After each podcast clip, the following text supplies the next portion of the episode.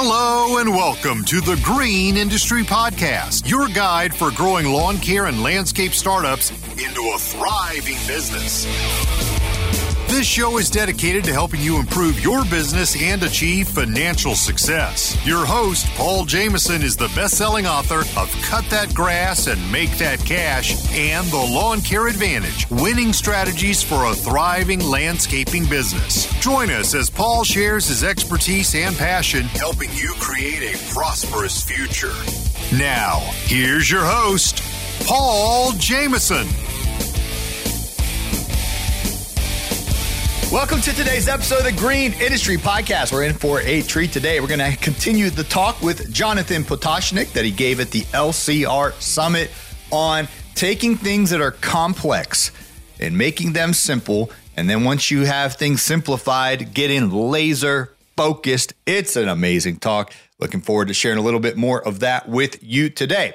Now, that's uh, Jonathan Pototschnik's speech was at the LCR Summit, and Naylor's got some exciting news about the replays from this event. If you want to watch all the videos in their entirety, as well as when he's hosting the next LCR Summit, uh, what city it's in, what dates it is. Uh, so be uh, following my buddy Naylor Taliaferro on the social media for uh, news and announcements on the next LCR summit. Before we hear from JP, as we nicknamed him, Jonathan Pototschnik, I want to let you know that the next industry event, if you're listening in real time, is happening real soon. And that would be the Lawn Care Life Conference hosted by my buddy uh, Jason Creel in Alabama, Springville, Alabama, to be exact. Uh, so if you want to grab your ticket for that event, get it before it sells out. Uh, there's limited seating at this event as Jason's actually having it on um, his wife's family, uh, Tracy, on her family property. They got about 100 acres there uh, in beautiful Rolling Hills of Springville, Alabama. Uh, you, you want to book a, reserve a hotel though in Trussville, Alabama. Uh, they have a Hilton Garden Inn, Hampton Inn, Courtyard by Marriott. Those are kind of the three most reputable hotels in Trussville, Alabama. And uh, that's where uh, Jeremiah Jennings and Jason Creel live there in Trussville. It's about a 15 minute commute over to the venue. Uh, the Lawn Care Life Conference will be on Friday evening. Our opening keynote with Alan Hain. We're going to have dinner for you. Uh, cash bar hanging out Friday night, just uh, breaking bread, fellowship in there, uh, having a good old time. And then we'll reconvene on Saturday morning for a little breakfast. And we'll have speeches from Naylor Taliaferro, Caleb Allman, Jason Creel, Jeremy Vest, as well as a couple different Q&A panels where you can ask any question that you would like. And uh, we'll also have uh, a time, about an hour or so after lunch outside uh, to ride and drive all the equipment that will be there from Crest, uh, all the battery powered equipment they're bringing. Uh, my boy Colton from Ferris is bringing a bunch of equipment. Uh, we're going to have Exmark there. And then um, at the end of the event, we're, get, we're doing some giveaways. We got um, 30 inch commercial lawnmower from Exmark. We're giving away. It's a $2,599 lawnmower. We're going to be giving away that, as well as a bunch of tools from Milwaukee and all kind of prizes. So, going to be a great time in Springville, Alabama. Grab your ticket before it's sold out. Uh, that link is in today's show notes. Well, without further ado, buckle up, get out your pen, get out your notebook, take some notes. Jonathan Pototschnik on the power of focus. So, City Turf um, I haven't ran City Turf since 2012, maybe 2011. I got somebody that runs it. And I started the business as a part time business. We went from zero to a million dollars in about five years. And then we went from a million to 10 million in, in five years. So in 10 years, we went from zero to a million. It was a part time business. Um, I was happy with the growth at that time. Also, within 10 years, we were making about 21, 22% net extracted out of the business. So it was a very profitable business for me. I was very pleased. I'm not as pleased today because it's a $15 million business now. I will give us credit and say we reinvented the revenue of the business. We started out as a heavy mowing and bush and bed company. We did other services. Like I told you, we had got out of most services. So we built to 10 million roughly on mowing, bed and bush, fertilization, weed control fertilization we control is a small part of the business. Today, we only do about $3 million in mowing. Um, it's profitable, it's a good piece of the business, but we make most of our money doing fertilization, weed control, arbor care, and pest control, and irrigation. But irrigation's kind of a smaller part, it's maybe five crews or something. And it's frustrating that we are not keeping the pace of growth that we had. We, in my opinion, should be a $25 million company. But I don't run this company. I have an incredibly awesome individual in the company. He's awesome. So I'm not being negative on him whatsoever. Um, he runs an incredibly profitable business. We're missing now the marketing and aggressive side of the business. We are operationally, he is, I would start any business with this guy. He is operationally phenomenal, efficiency phenomenal. But he doesn't, and he'll say it like he just, he's, his passion isn't the marketing and the growth of the business. He optimizes for perfection and stability and profit and efficiency and great happy team. He doesn't optimize for speed. And so when I start when I get back from New Zealand in March, I'm going to start working on the CityTurf business with him for a little bit. It's not my long-term plan, but for a bit, I'm going to do that because I need to be there with him for a little while to push. We got to go faster. Here's how we go faster. I need to get the marketing engines firing again, etc. So the reason I tell you this story is what's wrong with that business and to say something's wrong with it is not entirely fair because it's an absolutely awesome business. But what's wrong with it from the perspective of it's not growing fast enough is we're missing a key person inside that business. It's somebody like me. It's somebody that is a growth oriented, go faster, push, push, push kind of person. What I have is a great operational management. And together, if I were to actually work this business full time, Philip and I are a wonderful pair. I think we could go build amazing companies together. And if I were to go build amazing companies, I'd love to do it with him. The reason for that is I have absolute respect for him. I have absolute trust in him. He is exactly the kind of person I want to work with in life for a million different reasons. But I need to be there to challenge and push him. If Philip wasn't in City Turf and it was just me running it, we'd have a whole different set of problems. And so having Philip be very operationally strong is really makes for a great team because then he slows me down. So where I want to go faster, faster, faster, next idea, Philip's like, wait a second. Like, no, no, we need to slow this down. I've got to six people over here. I got to train these people. We can't do that. I got to actually fulfill what you're about to sell. And so he slows me down and I speed him up. And together we make a great team. So when we talk about the people component of your business, like performing the work, in the early days, you just need to get the technicians to go out in the field and, and do the work. Then you start to need some management.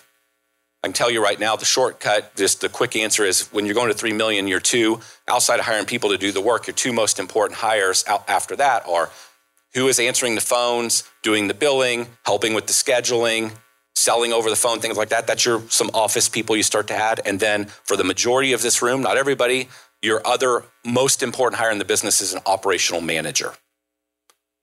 And so oftentimes going back to my story, us is on we're all wired different ways. Some of us are very operationally strong and we're not we're missing the sales and marketing component. Who do we partner with? Who do we bring into our organization to push us in that area? Many entrepreneurs tend to Again, this is many, but not all. It's not required. It doesn't even mean you're a better entrepreneur if you do what I'm about to describe. Many entrepreneurs tend to love to live in the future. They tend to jump around more. They like the next shiny object. They like the next idea. It's part of how you became an entrepreneur. Um, and they're notorious for building their business somewhat quickly and then hitting a plateau and never getting past it because there's too much switching cost going on inside their business. They're jumping from thing to thing. They're jumping to the next idea. They're pivoting like, oh, wait, I have a buddy. Oh, I heard about this guy, Jordan. He's doing DEX. DEX, that's the thing. That's the break. We're going to do DEX. And they're jumping around. And then you look back, you're like, why is it it's been 10 years and we're half a million bucks? Because we kept changing the plan. And that creates all kinds of chaos inside the organization. So I told you a story of me and Philip being the ideal team. What you're trying to, as once you start getting past the building, just having the, the team members that produce the work, now you have to think about this, and you can get to low millions of dollars with very little management, operational management, and office team. And that's about it, to be frank, because you can outsource marketing. I would encourage you to not fully outsource marketing. You can outsource accounting. There's like so many things you can outsource. You can keep this thing somewhat simple if you've simplified your business model. And but as you start to get into the millions of dollars, now you have to start thinking about where are the gaps in the business. A gap in any business I start is operational strength. And it's not that I don't know what to do operationally, I hate that stuff. I hate having to show up every day and do the same thing. I hate having to show up every day and have the same conversations. And I need people that will show up for the next nine months and just make it a little bit better, a little bit better. It's the old, can you just become 1% better every week or every month or whatever that saying is? I just need them to show up and make our world a little 1% better. I do not need them starting a new division or trying out a new line of equipment or whatever the other ideas are that Jonathan might have because he loves going fast and new and change. And, and so you have to find, figure out who you are, and then you have to build around you. And you have to figure out who your key and people are and what are their strengths? What are they good at? What do they get energy from? What do they like? Build around them. Does that make sense? I know this is that part there is starting to get a little higher level. So the reason I told you again that City Turf story is Service Autopilot was the same thing. I hired a COO from the beginning of that business because I learned that that's who I need with me to build a really good company. Who do you need with you? Because here's what's probably happening you're tired. There's a lot of stuff you don't like. You're frustrated. Your business is never going to get big if it requires you do the 90 activities that you hate doing. Why? Because you won't do them, you'll procrastinate them. And so, why do you tell yourself next year is going to be different? We're going to do that next year? Because when you say next year, it's immediately a relief to you. It's as though we've accomplished it. It's a, it's a, like, a, you get that dopamine hit. Yes, it's going to be better. It's fixed. I feel good now. But no, nothing changed. All you did was, you know, kick the ball down the road and think you're going to actually do it. It's kind of like all of us trying to lose weight. I'm going to start in the new year or whatever that thing is. You feel good about it. Like I got a plan. I feel good about now. And then New Year comes around and we make it eight days. Then we feel like crap again. It's because there's a big gap between the telling ourselves we're going to do a thing and getting the end result. It's the doing. Well, a lot of the doing that is required to build these businesses are things that we all do not want to do. They take all of our energy and the life out of us and our passion. And so, no wonder our businesses don't get big because we will not do the things we've got to do or we won't get good enough at doing those things. There's a very simple solution. It's hard because you got to come up with the money and takes a little time. You hire all the people to do all that stuff. So in the early days, if you are an individual that does not love the operational side or doesn't show up and think about it all the time, that's your first hire. One of your first key hires is getting an operational person. And it might just be an operations assistant at first, just somebody that can kind of run the equipment around, go take equipment to the team when it breaks, go pick up supplies, go do an inspection on a property. Uh, Miss Smith is upset about something. Go out there and hope, you know, if they're good enough, maybe they can have a conversation with her. But at a minimum, they can at least go inspect what she, what you heard over the phone. You don't have to do that. There's all these little activities that are 10, 15, 20, 25 dollar tasks that you can hire somebody to get, you know, 30% of the stuff off your plate. You don't have enough money to hire a, whatever the operations manager will cost, but you can get an assistant. That person may grow into be, being a manager, they may not. And then when you have a little more money, uh, and really it's not like you have to have their $70,000 person or $65,000 person. You don't have to have the money in the bank. You just have to have the cash flow to support them, be able to write that check each month. Then you go get that person. When you get that person, now 40% more things are off your plate. Now your brain's only thinking about uh, you know sales and marketing or growing the business or whatever the case might be, and the thing just starts picking up speed. The way we pick up speed is all about building people and team. But again, that can seem intimidating. But the reality is, the early days are who can produce the work? How do we sell the work? And then when we have too many people, it's like, wow, this is quite a burden on me because I'm really distracted. I'm not spending enough time actually selling the work or finding the people. I need to get operational help. Oftentimes, before that even happens, you hire somebody in the office. That's really the progression. And I'm telling you, with one to two office people, depending on the complexity of your business, an operations manager, and you, outsourcing a number of other tasks to experts like your bookkeeping and accounting, you'll build this company $3 million as long as you're not doing too many services and they're not too complex. It's, I mean, that's why I say it's kind of that simple. It's not it's really hard. And we got it's hard because we got a lot of things we have to learn to be able to do what I just described. And so the reason I tell you this is it is imperative that you get really focused on those two things people and marketing. Everything else is noise. I mean, you just got to be hardcore about saying what is the most important stuff and then looking at yourself and saying, I said the most important thing is getting great people to work out in the field. But am I spending one hour, five hours, 10 hours a week on that? What am I like? Am I congruent in what I say is the most important thing and what I do, how I live my life, how I show up? And if you are only spending a couple hours a week on recruiting, but people are the most important things, the individuals that will actually do the work and having them so you have confidence to even sell more work because you believe you'll be able to produce it, if that's the most important thing, where's your time being spent? Okay. So we haven't really talked about how you hire people, but I'll, I want to tell you one more story around this. So hiring is horrible. It's, I don't think I have to tell anybody that. There really aren't a lot of incredible people that are just easy to find, but there are a lot of incredible people out there. They're just not easy to find. So your competitors all have them employed. And every time they get scared they're going to leave, they pay them more money. And so it's hard. Also, the general trend is this labor problem isn't getting fixed by some possible recession that might be coming, which I'm not sold on is coming this year. And there's not a, like, labor's got a little better, but it's not about to get freed up. If you think about macro trends, where is the world going? Labor, even with or without recessions, is not about to become widely available to us. The demographic trends, the changes in our, our country are such that we don't have a great pool of labor coming.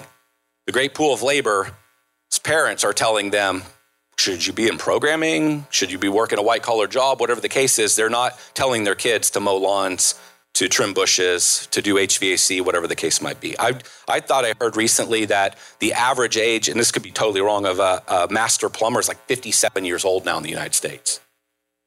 We've got a systemic problem in this country. This isn't getting better. All right, so the reason I tell you that is if you're waiting for magic, and we're just going to kind of wait till that recession comes and all the people get freed up, and then we'll start growing this company again, you shouldn't do that.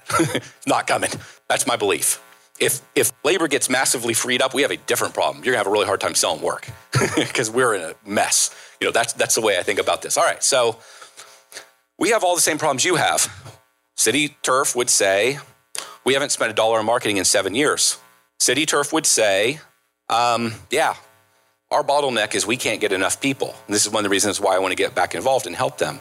We can get enough people. It's just expensive and very difficult. So, two stories, and I am thinking I'm going to go about 10 minutes over. Where's Marvin at? Marvin, 10 to 15, okay? If I do it? Okay, thank you, sir. All right. Um, if so, I used to be part of this cleaning company. We cleaned movie theaters around the country. We cleaned all the major movie theater chains in 22 states. Uh, that was a company that preceded City Turf. Uh, my business partner in that company is the one that said, if you don't like it, why are you doing it? Kind of thing about you know, the lawn care business. And um, our model in that business was, and some of you might have heard this before, the model in that business was we'd win a Cinemark in Ohio or we'd win a, a Cinemark movie theater in California. And when you're cleaning 20 or 30 auditorium theaters, there's only so many of those. They're all spread out the com- throughout the country. You don't build density. You don't build offices in Ohio to clean the, you know, 20 theaters in Ohio or whatever that number is. So what you do is when you win a theater and you get a contract, you put a guy named Rudy or a guy named Oscar on an airplane, you fly them to Ohio, they go to McDonald's, they go to Walmart, they go everywhere that somebody that might clean buildings might live or have a family member that does it and they pass out cards and brochures and they talk to people. Do you know anybody that would like to clean uh, that needs a job? And then you collect names and phone numbers and you give out your phone number and you say, if you want to have a job, meet us at 11:30 on Tuesday night at the Cinemark on this road in Ohio. You got a job. And we have 30 people that show up. And we train 30 people how to clean a Cinemark. We only need six, maybe seven, depending on how many auditoriums. We train 30 people. You know, while Oscar or Rudy lives in Ohio for the next week, they mentor these 30 people. And by the time we get to the last day, we have let everybody go except the best six. And we have picked one of those people and said, You should own a business. We want to help you own a cleaning business. And these people now all work for you. Here's the shirt, here's your shirts, here's how you set up a business, et cetera, et cetera. And they don't have to pay us anything. We just put them in business and give them a vision And now they're cleaning the Ohio theater. And if they do a great job, we win another Ohio theater. We're like, hey, got another theater. I can help you find six guys, seven gals, whatever. Want to clean that theater and be that one too? Some of those people become district managers and they manage 10 theaters and they live on an airplane and they fly around. Like that was how we built that business. Think about that. Yes, labor was a little bit easier back then, but there was different sets of problems with labor back then. So this is like 2004 to 2008. That's the time frame of this business. Um, and when I was involved in it, and um, we solved the problem. We had no choice. There was no other business model to hire and recruit. City Turf. City Turf says, "Ugh, we can't build this business. We can't handle all the leads we get. We can't build this business fast enough. Not enough good people." Then we don't get 130 H-2B visas, something like that, people in 2017, I think it was.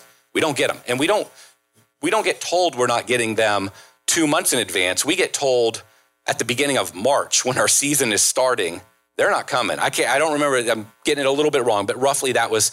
It was a disaster to the point that Philip says the station, the company is mm, maybe we need to give away about six million dollars in revenue to our competitors because I don't know how we're going to serve it. Well, that's a that's just and again, uh, I'm I'm being a little dramatic here.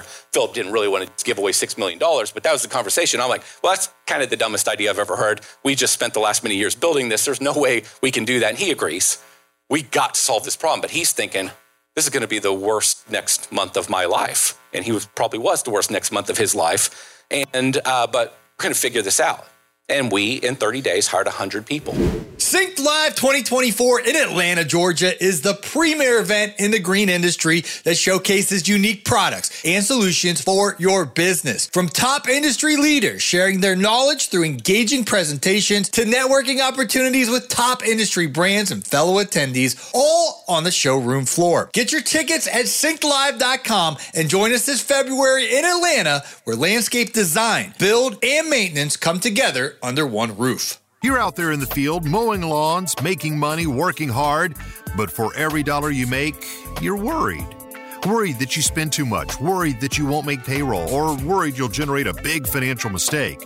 Simply put, you don't know your numbers. You're not alone. The Landscaping Bookkeeper has helped dozens of eager lawn care owners organize their numbers, learn the language of business, and build a solid financial foundation. Start your journey from simply earning money to creating a long lasting source of income today by scheduling a free 15 minute phone call at thelandscapingbookkeeper.com. And we had the highest number of complaints we'd ever had in the business. Um, we left a gate open, and two incredibly awesome young dogs got killed. And we now a monument at the SPC in Dallas in a building and a whole bunch of other stuff to make that right. And things went wrong, but we kept $6 million in revenue and we kept growing the business and we learned a lot. And my point is, we say we want something, but we don't take massive action to go get it because it's not easy. But then when life goes wrong and we're back, our backs to a wall, somehow it's magically now possible. And I'm telling you, it's, ma- it's possible to get team members and build a company. So if one of your compromises is, man, there's no good people. I, will settle for a new dream. We'll keep this small and I'll pivot and I'll go start a different business or whatever that story is. It's BS. You can get the people. Your competitors are getting the people. Brickman is not a multi or whatever the Brightview now. They're not a multi billion dollar revenue company they are because they can't get people. They get the people. I, City Turf gets the people when they need them. There's lots of really big companies that get the people. It's possible, just going to have to spend more of your brain power and time and a little bit of money on this problem. Okay. Last big item here. So I talked about the people part. The other side is the marketing part. I want to close the loop real quick on two things on this people thing. One, I think I was clear on this. As you're building, you are one person and you need people around you that can do the things you hate, don't like, suck the life out of you. That's an important, really important thing to know and think about the rest of your business career. How do we fill gaps around us so I can keep my energy up, my excitement up, and keep my foot on the gas pedal because I've got other people helping me do things? I'm hiring, I'm built. It takes time because we don't, you know, it takes time to accumulate the money or the cash flow to be able to do it. But who are these, who's the next most important person on the team to get stuff off my plate? Okay, that's one concept around people. The second one that I didn't explain and I want to mention is I want you to kind of imagine you have these two machines inside your business. There, there's two machines that are fire, firing, or it could be kind of like a assembly line inside a manufacturing plant. So imagine you're Frito Lay and you've got a assembly line, and the chip, the potatoes have to be sliced, and the potatoes have to then go on the conveyor, and they got to get fried or whatever they do with them, baked. Then they got to get seasoned. There's all these steps. If one of the steps breaks, as an example, if they don't get fried properly, then they don't get to the next step, which is seasoning, which slows down the entire line. Well, there are two similar concepts. There are these two machines in your business. One machine is the people side, the producing of the work, the engine to bring the people into my company, the, the engine to, it's part of the same engine to train them and mentor them and grow them into being able to produce the work that we sell. And then the other machine is that of sales and marketing, getting the work. So these things need to be in balance. And this is why your brain needs to be freed up to work on these things. As an example, what happens is if we're really strong at marketing or we have like in covid there's lots of lead flow. Like wasn't that hard to sell a lot of work in covid? A lot of businesses grew not because the businesses were great not because we were geniuses because there was a macro trend in the world and people wanted to spend their money. And so our businesses grew and things went good. Macro trend ended. Now we're like wait where'd all the leads go? My marketing company sucks. Those seo guys are terrible. I'm firing them. Like we got all these new narratives. But yeah the market changed. And so, in the moment when tons of work was coming in, that machine was just kicking butt, it was firing. But was your machine operating to go do all the recruiting and find the people and train them? And if it wasn't firing and it wasn't spinning, then you couldn't take a lot of the work that came in. And so you didn't grow the business like you could have grown the business. And if you don't believe that you'll have the people, you don't spend the money on marketing, you don't even bother getting good at marketing to sell the work. The inverse of that is you're really good at getting people, and there are a lot of people that want to work for you, but you don't have the engine to produce the leads and drive the business. And so you never hire the people. There's a confidence game here. If you're going to hire people, you got to believe the work's going to show up. And if you're going to spend the money on marketing, you got to believe you can get the people. And if you don't have faith in both of those things, you keep your foot on the brake. It's like, I can't take more work. We shouldn't spend more money on marketing because I don't know if I can get the people. Make sense? And so this again, why, and this is why the business, this is the entire game. There's two things you have to think about. How do I get the people? How do I get the work? And that's pretty much the only places you need to live for many millions of dollars of revenue. And you got to figure out how to get those two things to some degree in balance the way you know if you're doing this is back to what I said earlier. Are we spending an hour working on marketing and we're spending, you know, five hours, 10 hours working on people? Like how much, where's our time and effort going? So really post today, think about that. That's your, there's a machine in your business. One is people, one is marketing. How do we get them in balance? And they will never be in perfect balance. You're like, oh, we got a little more people. We need to get some more clients. Ah, we've got a lot of leads don't have enough people, like these things will constantly get out of balance as you grow. That will never change. And so you're kind of bouncing back and forth working on these things. All right, last item is the marketing side. So we talked about the engine of people. Now let's talk about the engine of marketing. And I'm going to keep this kind of simple. I know, I think Keith is going to talk about this. Um, I'm going to also do this a little bit different. I'm going to do this since this is a content creator event. I'm going to talk about this a little bit from the perspective of content. So many of you know me because of Service Autopilot. Many of you know me because of Lawn Care Millionaire. Lawn Care Millionaire was created to be a lead channel for Service Autopilot. It's the only reason I did it. And um, I found out I liked it. But it's the reason I did it. And I had no idea how successful it was going to be having such a entire such a small channel, how incredibly successful it would be. When I started Service Autopilot, or pretty quickly in it, if you came into our organization, and you uh, you went through our onboarding process as a team member. We had a six week onboarding process to coach you up as a team member inside of business. You got this uh, document from us that laid out where we were going, what the goal was in our business, what we were trying to accomplish inside the industry.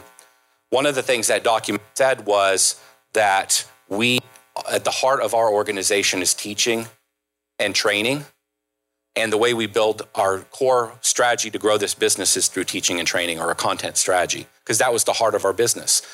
not only to grow the business, but also once you became our member to try to help you get more than just operational efficiency through software, but how do you grow your company? That was the heart of the organization. That's how we thought about who needed to be on the team. That's how we were going to grow this business. We wanted to have the, the document said that, and we had a date, I don't remember. We want to be able to look back on this date and say, because service autopilot existed in the green industry, the green industry is different.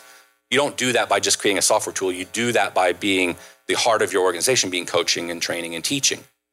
And so, this lawn care millionaire thing, while very small, built a coaching business. It built tens and it, tens of millions of dollars in revenue. It contributed to it in the early days. It really almost single-handedly brought in our first, not really single-handedly, but it was the single biggest uh, channel that got us to our first thousand pilot clients. It was incredibly successful.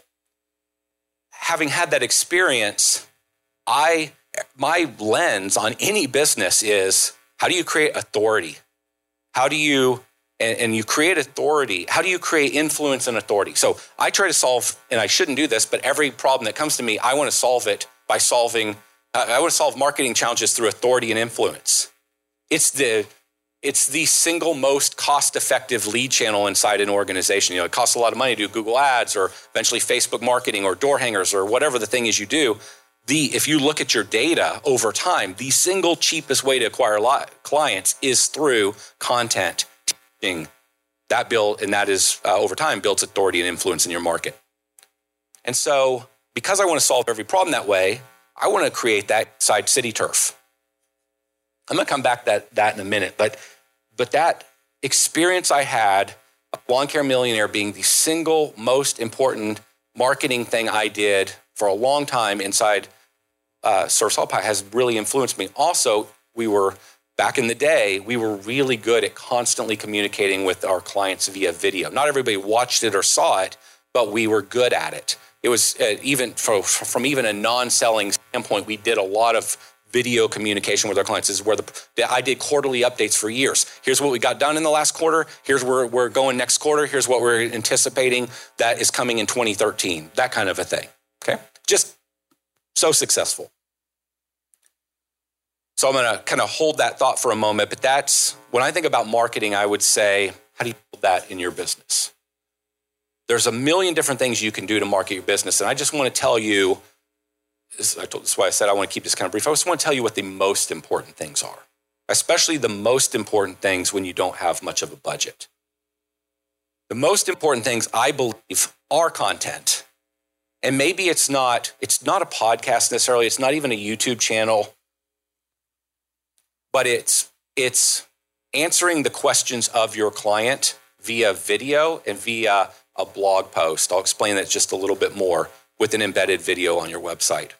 There's a lot more needs to be done around this. I'm keeping this kind of basic, but Lawn Care Millionaire was nothing more than the idea was the tagline of Lawn Care Millionaire was ideas to make you a lawn care millionaire. I was never saying I'm the lawn care millionaire. I was, but it was not about me. It was actually about you. It was I lawn care millionaire.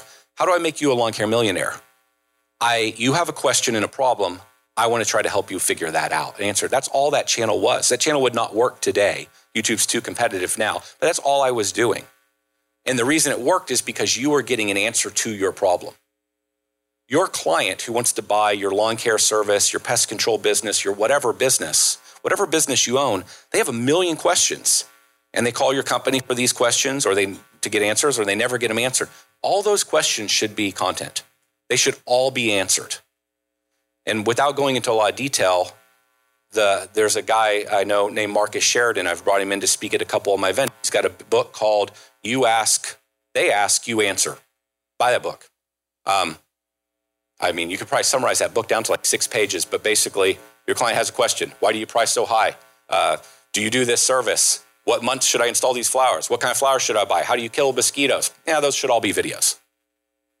Now, when you're talking to your friends who are creating content in the business space and have, you know, a million video uh, views and your video has like 3,000 views, you're going to feel like this is a waste of my time. It's not because even if you have a small number of views, they're connecting with a very specific audience, solving for a very specific problem, and it's very scalable. So, one of the fundamental things that needs to be part of your marketing strategy is creating content. One more thing about that. there's a million SEO, this is my opinion. There's a lot of SEO companies selling SEO. SEO is really actually a content game. SEO is not about constantly getting backlinks anymore. It used to be, and it's not about constantly optimizing your webpage. It's about creating content. So a lot of companies are spending $2,000, $2,500 a month. They actually cut part of that budget and pretty significantly if they just start creating content. All right, so what are a few other fundamental things? Content, reviews. This is not going away. Moving into the AI world, reviews are just going to become more important. How much of your time is going into capturing reviews and getting reviews? This is this is very durable. Like what you the amount of time you spend on content, the amount of time you spend on reviews will pay you for the rest of your business. It is going to hold up and going to last. So it's where you allocate a lot of time. Building a referral system to get your clients talking about it, not just a, a way in which you encourage referrals. In CityTurf, we had a gift card strategy where we and I won't, I'm not going to go in the whole detail, but we, we, we had this thing we called a gift card strategy, which is how we want to get our clients to refer. We give them something that they can give to others, and that person can save 50 bucks. But then we also give that client a gift. We had a strategy to get referrals. It brought in referrals. This is a the outside content, the second cheapest uh, way to acquire clients. So it's another area you spend time on developing. Trucks, uniforms, signage. Like if you don't have that, like that is that is step number 1. And it doesn't have to be fancy, it just has to be clear. Your stuff has to be branded. Has to be. Like the idea that it's not is a massive misstep if you haven't done that yet.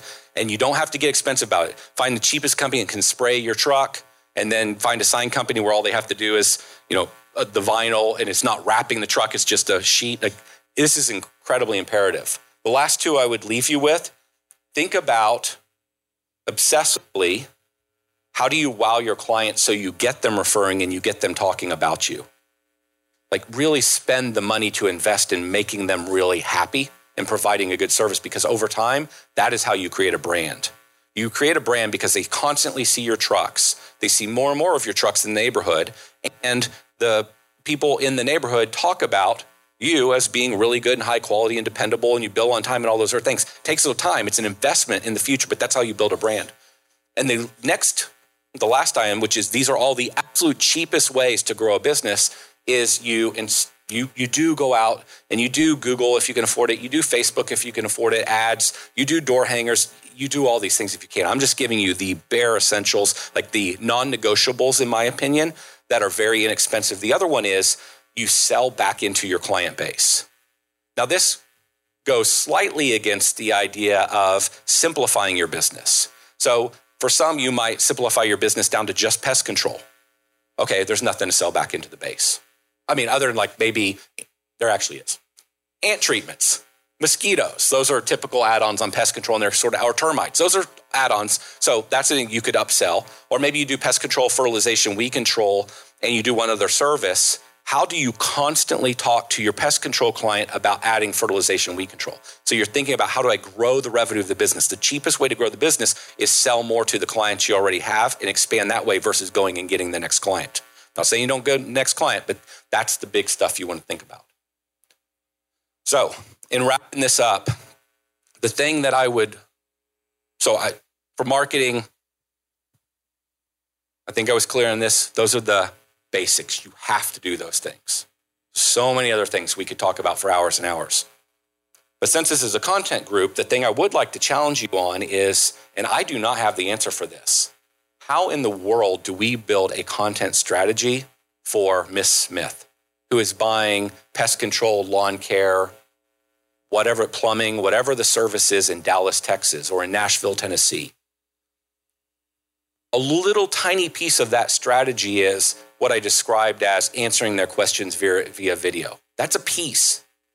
But that's a piece where Miss Smith, and maybe more like her husband, even though she is driving the conversation happens. When Bob calls you, it's because Miss Smith said, We got to get this done. And Bob's like, I ain't doing it. But Miss Smith running the house, and she's your buyer, whether you talk to her on the phone or not. So Miss Smith does not give a flying flip. My advice is every, you have your team or you, whoever's answering the phone, when you're out selling, you're documenting everything they're asking. That becomes part of your content strategy. Yes, 100%. And so we're trying to build a content strategy that is more than Miss Smith or Bob has a question about how do I get rid of mosquitoes and he consumes a video maybe one time. Or maybe when he becomes a client, he consumes another video or two because we are sending him marketing. And if he's interested in that thing, maybe fire ant treatments, he watches a quick video on understanding that service. He's really not like Miss Smith is not tomorrow saying, I'm really going to follow that City Turf channel. I can't wait to find out, you know, how we take care of ants or, you know, how to do some service ourselves. She couldn't care less. She'll never look at it again until she has another problem. She needs an answer to a question. How do we build the thing from a content strategy, strategy that she cares about? Like, and the ways I think about this, and I do not have this answer, and I'll just give you the punchline here. I want to solve this problem. And if, because this is a content creator room, if you want to solve this problem, because I think this is the, a, a massive, would be a massive leap forward, I want to talk to you on the phone and I want to figure this out. So if you ever actually put a lot of time into this and say, okay, as a content creator, how do I build this for my service company, not educating other service companies? How do I do this I would love to talk with you.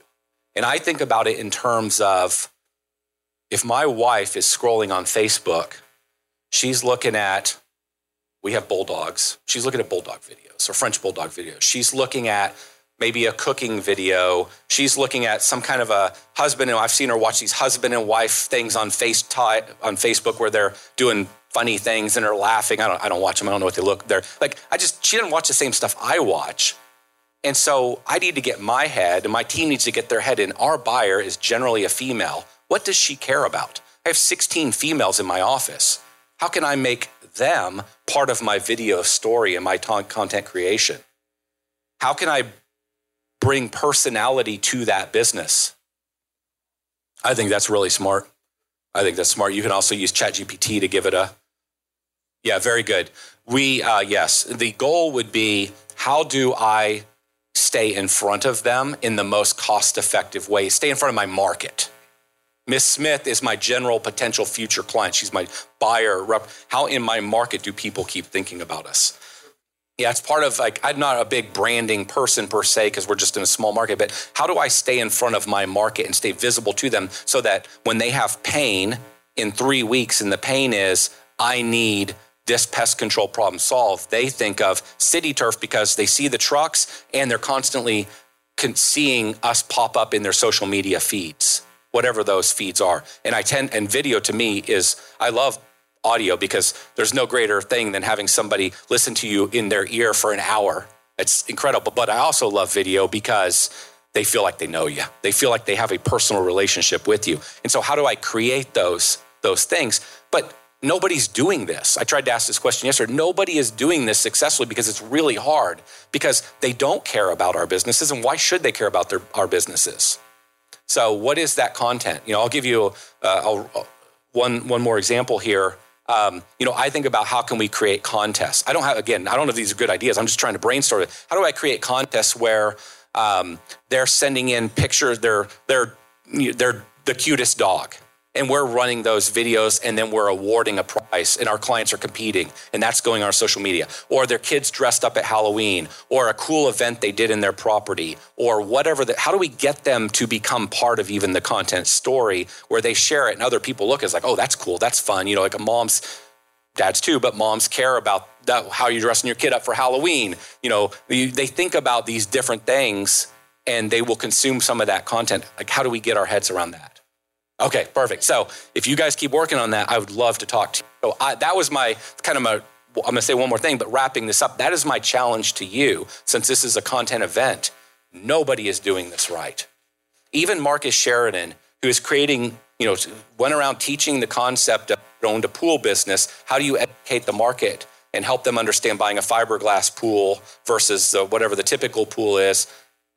That's just a teeny piece of the content strategy. And it's great and it works really well, but it's not enough. And so, how do we solve this? All right. Thank you. The last thing I have for you Marvin, do you, do you want to give up five more minutes or do we need to get going? Are you sure? All right. I appreciate you. Thank you.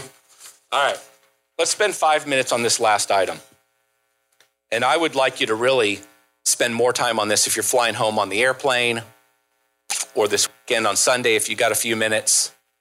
Um, it's the bottom of that original page. At the top, you wrote down what are what are some of the areas where you're compromising, and you're. And it was from a business perspective. It doesn't have to be a business perspective, and it shouldn't be just a business perspective as we move forward here and you brainstorm this. But what is that dream that you five years from now? You want to be solely a content producer, and you don't even want to be in the trades anymore, or you want to build your business to some number of millions of dollars so that it can better take care of your family and you want an operational person running the majority of it where you spend about 15 hours a week on it and you're predominantly living in the world of content creation. Or maybe it is that I love content creation but what if I could do that for my services company?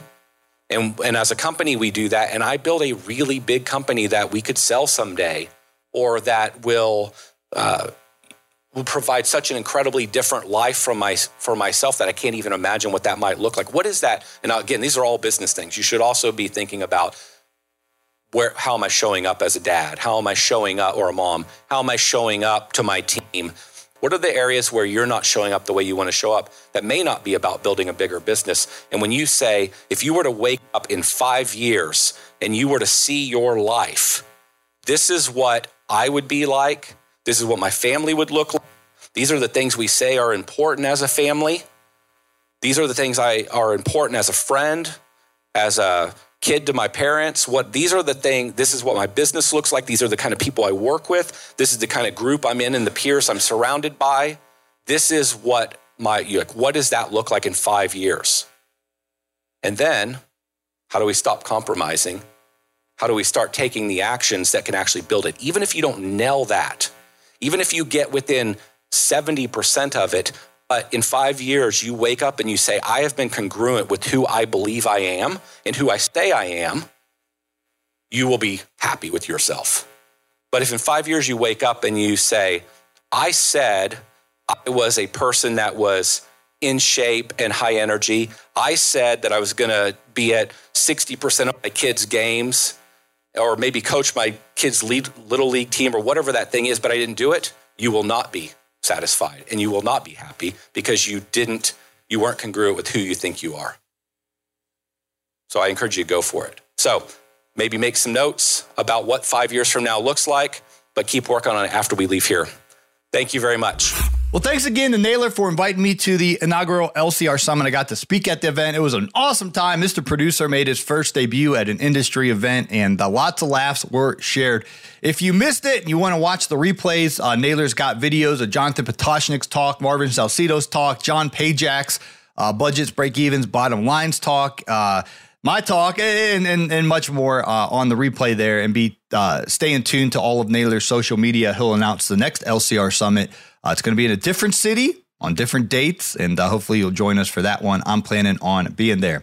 Well, as I talked about at the top of the broadcast, if you haven't already got your ticket for the Lawn Care Life Conference, if you're listening in real time, it's happening very soon, February 23rd through 24th. So grab your ticket before it sells out. Uh, the link is in today's show notes, and that's going to be a Friday evening and then all day Saturday, uh, February 23rd through 24th, 2024 in Springville, Alabama. You don't want to miss this event. We got all kind of giveaways networking opportunities, um, and a lot of uh, expert speakers uh, talking. It's going to be fantastic. So, looking forward to returning to Sweet Home, Alabama for the 2024 Lawn Care Life Conference. Going to be bigger, better than ever. Let's go, baby. I hope you will join us at that event. Well, thanks for listening to today's show and hope to catch you on the next one. Hey, it's Paul. Is it time to elevate your lawn care business with Jobber? As a field service management software, Jobber has been a game changer for me since 2019, streamlining everything from quotes to payments and making customer communication a breeze. Tap the link in our show notes and see why over 200,000 home service pros trust Jobber to grow their business. Click the link in today's show notes or visit getjobber.com forward slash Paul to learn more.